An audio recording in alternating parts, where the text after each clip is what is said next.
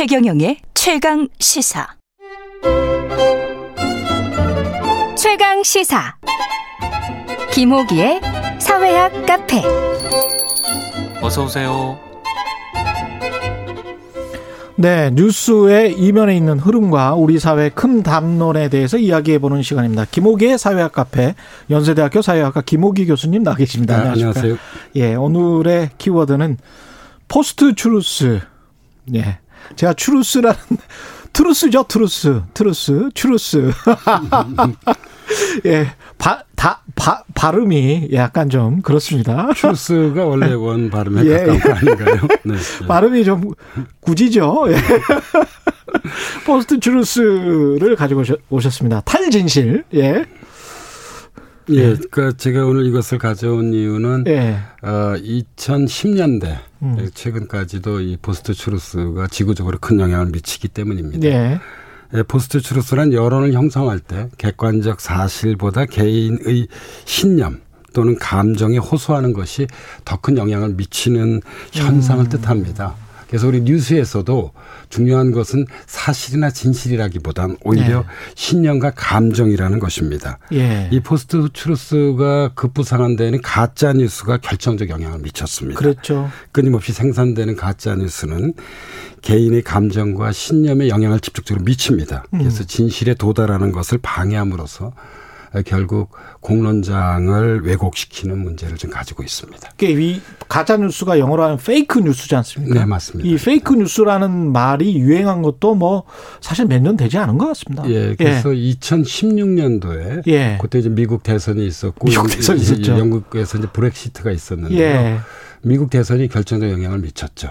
그때 뭐 예, 예. 피자집도 난리 나고 예. 그때 워싱턴 정치권의 예. 아웃사이더였던 당시 도널드 트럼프 음. 공화당 후보가 이제 큰 화제를 불러일으켰는데요. 예. 그러니까 자신의 트위터를 통해서 가짜 뉴스를 유포하는 동시에 예. 예, 기성 언론 우리가 보통 legacy media라고 그러잖아요. 예. 예. 기성 언론을 가짜 뉴스를 생산하는 거짓말쟁이라고 공격을 했습니다. 예. 예 그래서 어, 가짜 뉴스가 그때 널리 알려지게 됐고 예. 옥스포드 사전에서는 바로 그에 음. 이런 것들에 주목해서 어, 이, 그, 이 탈진실, post truth를 올해의 단어로 선정하기도 했습니다. 이 post truth의 시대, 탈진실의 시대가 지금 계속되고 있는 거라고 봐요. 계속되고 있죠. 예. 네, 네. 이 배경은 결국은 인터넷이랄지 SNS랄지 이런 기술의 발전 때문입니까? 어, 세 가지가 중요한 것 같습니다. 예. 이것은 미국 철학자인 그 리 맥킨타이어가 예. 분석한 것이기도 한데요. 음. 첫 번째로는 사회 심리적 인지 편향입니다. 음. 확증 편향이라는 말 아마 우리 청취자분들 많이 들어보셨을 그렇죠? 겁니다. 예. 그러니까 새로운 사실을 접했을 때 자신이 갖고 있는 원래의 생각이나 신념을 확인하려는 경향입니다. 음. 가짜 뉴스는 이 확증 편향을 타고 유포됐고요. 두 번째로는 말씀하셨듯이 페이스북 등 우리가 소셜미디어라고 그러잖아요. 소셜미디어가 미친 영향 또한 중요합니다. 제가 흥미로운 여론조사 하나 말씀드리겠습니다. 예. 미국에서 이루어진 여론조사인데요. 2016년 미국 성인 중 62%는 소셜미디어에서 뉴스를 확인하고 그 가운데 71%는 페이스북에서 확인한다고 어, 응답했습니다. 어. 예, 이 조사는 이제 이제는 자신의 견해와 일치하는 뉴스만을 선택적으로 읽고 음. 어, 믿는 사람이 증가하고 있음을 함의합니다. 그렇죠. 우리가 보통 이것을 이제 뉴스의 사일로화라고 그렇죠. 얘기하는 예. 사일로라고 예. 하는 게 이제 곡물 창고처럼 예. 밀폐된 공간이잖아요. chamber effect라고도 하고요. 예. 예. 그래서 선택적으로 정보를 수용하는 것이죠. 음. 그래서 post truth 경향은 이 소셜 미디어의 성장과 비례해서 분명해졌고요. 세 번째로는 아, 포스트 모더니즘의 영향입니다. 음. 포스트 모더니즘은 기본적으로 상대주의적 세계관을 가지고 그렇죠. 있죠. 예. 나도 옳고 너도 옳고 그렇죠. 우리 모두 각자 옳다. 예. 예. 이, 이러다 보니까 누군가 어떤 진실을 제시해도 예. 그것은 그 사람의 정치적 신념을 드러내는 것에 지나지 않는다고 어. 어, 생각하는 경향 또한 강화됐습니다. 진실이 있으면 인정을 해야 될 것 같은데. 맞습니다. 예. 예.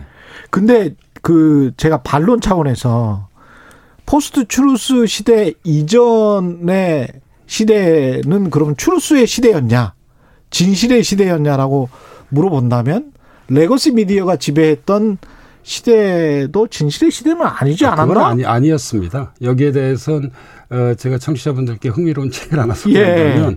우리나라에서도 뭐 많은 초베스트셀러를 기록했던 유발 예. 하라리의 호모 사피엔스입니다. 예. 이, 사피엔스란 책을 보면 예.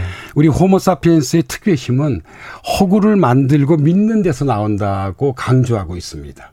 우리 사실 인간만 예. 가짜를 늘 만드는 거죠. 그렇죠. 예. 그런데 이제 문제는 예. 그러니까 21세기 우리가 결국 우리 머릿속에 그런 DNA가 있다는 거 아니에요? 그렇죠. 예, 예, 예. 우리가 이제 그런 관념들, 신념들 뭐 이런 것들 이야기를 좋아하는 것. 예, 예. 이거 사실은 로버트 실러 교수가 내러티브 관련해 가지고 왜 내러티브만 믿냐? 예.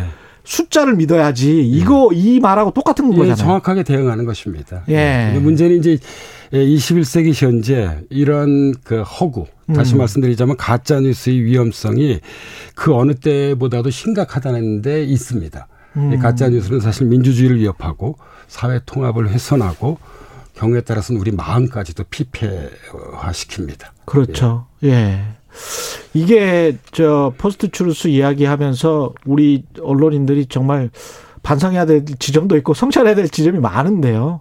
그게 이제 fake news라고 가짜 뉴스라고 일반화된 이 개념. 그래서 지금은 가짜 뉴스라는 이 말을 좀 쓰지 말자라는 것도 지금 언론학계에서 계속 이야기가 나오고 예, 있는 것 같은데요. 그렇습니다. 예. 그래서 뭐 제가 이 가짜 뉴스에 대해서 어, 이 흥미로운 견해를 하나 소개한다면 이제 미국에서 가르치는 우리 하재식 교수에 따른다면 예. 국내에는 이제 가짜 뉴스 전쟁이라는 책으로 좀 알려졌는데요. 음. 그러니까 이 가짜 뉴스 전쟁이 오늘날 아주 복합적이라는 것입니다. 그러니까 우리의 내면뿐만 아니라 제가 고 우리 하재식 교수 말을 하나 인용한다면 예. 페이스북, 트위터, 유튜브, 포털 사이트, 인터넷 동호회, 언론사 홈페이지, 심지어는 사적 카카오톡까지 여론전이 시도 때도 없이 현재 발발하고 있습니다. 그렇습니다. 우리 카카오톡을 네. 통해서 이게 이게 이 전달되는 뉴스들도 대단히 많잖아요. 그렇죠. 적지 않게 가짜 뉴스입니다. 네. 그래서 어, 이하 교수는 뭐라고 얘기하고 하는 하는가 하면 음. 때로는 거짓과 진실이 싸우고 또 때로는 거짓과 거짓이 싸우는 가짜 뉴스와 가짜 뉴스가 싸우는 게 네. 오늘날 그러니까 언론이죠. 네. 공론장의 자화상이라고 일침을 하고 있습니다. 근데 참 이게 아까 그 인간의 DNA 말씀하셨지만 또 그런 그 연구도 있더라고요. 누구한테 듣는 소식을 가장 신뢰하는가? 기자나 리포터가 아니고 지인으로부터 가족으로부터 들으면 신뢰하는 경우가 많죠. 그게 포스트 추루스입니다. 그러니까, 그러니까 이게 사실과 진실보다는 예. 내가 가지고 있는 신념이나 감정이 중요한 것입니다. 그 예. 가족이나 지인이 카톡으로 뭐라고 보내오면 일단 우리가 믿게 되거든요. 그렇죠. 예. 예. 근데 나중에 알고 보면 또 가짜였어. 예. 그게 트럼프 그 대선 때 그 피자집에 무슨 뭘 무기를 만든다고 해가지고 사람이 총 들고 들어갔다가 난리가 난 적이 있죠. 예. 예. 그래서 제가 보기엔 기자분들도 사람에 따라 다른 것 같습니다. 아. 예를 들어 우리 그 최경영 기자를 신뢰하는 청취자분들은 다른 기자 말보다도 그렇죠, 예, 그렇죠. 제 기자 말을 훨씬 더 신뢰하게 되는 것이죠. 예, 예. 이게 예. 지금 personality가 또 굉장히 또 강조되는 특히 TV 뉴스나 이런 경향은 사실 한 2, 3년 전부터 나타나긴 했거든요. 미국 같은 경우는. 예, 그래서 이제 이것을 예. 사회과학적으로 좀 잡아내려고 하는 개념이 post truth입니다. 그러니까 추루스도 이, 중요하지만 예. 이 못지않게 오늘날 탈진실, 예, 예, 이 post truth도 중요하다는 어떤 그런 메시지입니다. 이 예. 가짜 뉴스와의 전쟁이 전 세계적으로 사실은 이루어지고 있기는 합니다. 예, 맞습니다. 예, 예. 예. 왜냐하면 어, 이 90년대 중반까지만 하더라도 legacy 미디어가 전체 공론장을 주도했지만 예. 90년대 후반부터 이제 온라인 미디어가 나타나게 됩니다. 우리나라 같은 경우는 오마이뉴스가 대표적인 것이죠. 그렇죠. 그리고 그렇죠. 2010년대 지난 10여 년 동안은 우리가 SNS라고 하는 예 소위 이제 개인 미디어로서의 어떤 소셜 미디어의 음. 영향력이 크게 증대됐습니다. 그렇죠. 예. 뭐 당장 페이스북이나 유튜브가 갖고 있는 영향력을 떠올려 보시면 예. 예. 오늘날 언론 음. 그러니까 좀 다, 다른 말로 하자면 공론장이 얼마나 복잡한지를 우리가 아, 이, 이, 이해할 수 있습니다. 당장 코로나 관련해서 그 미국에서 나는 죽어도 백신 안 맞겠다고 하는 사람들도 사실은 가짜 뉴스의 피해자들 아닙니까? 그 그렇죠. 트 럼프 예. 대통령이 은근히 예. 또좀 흘린 측면도 있고. 예. 그러니까 지난 네.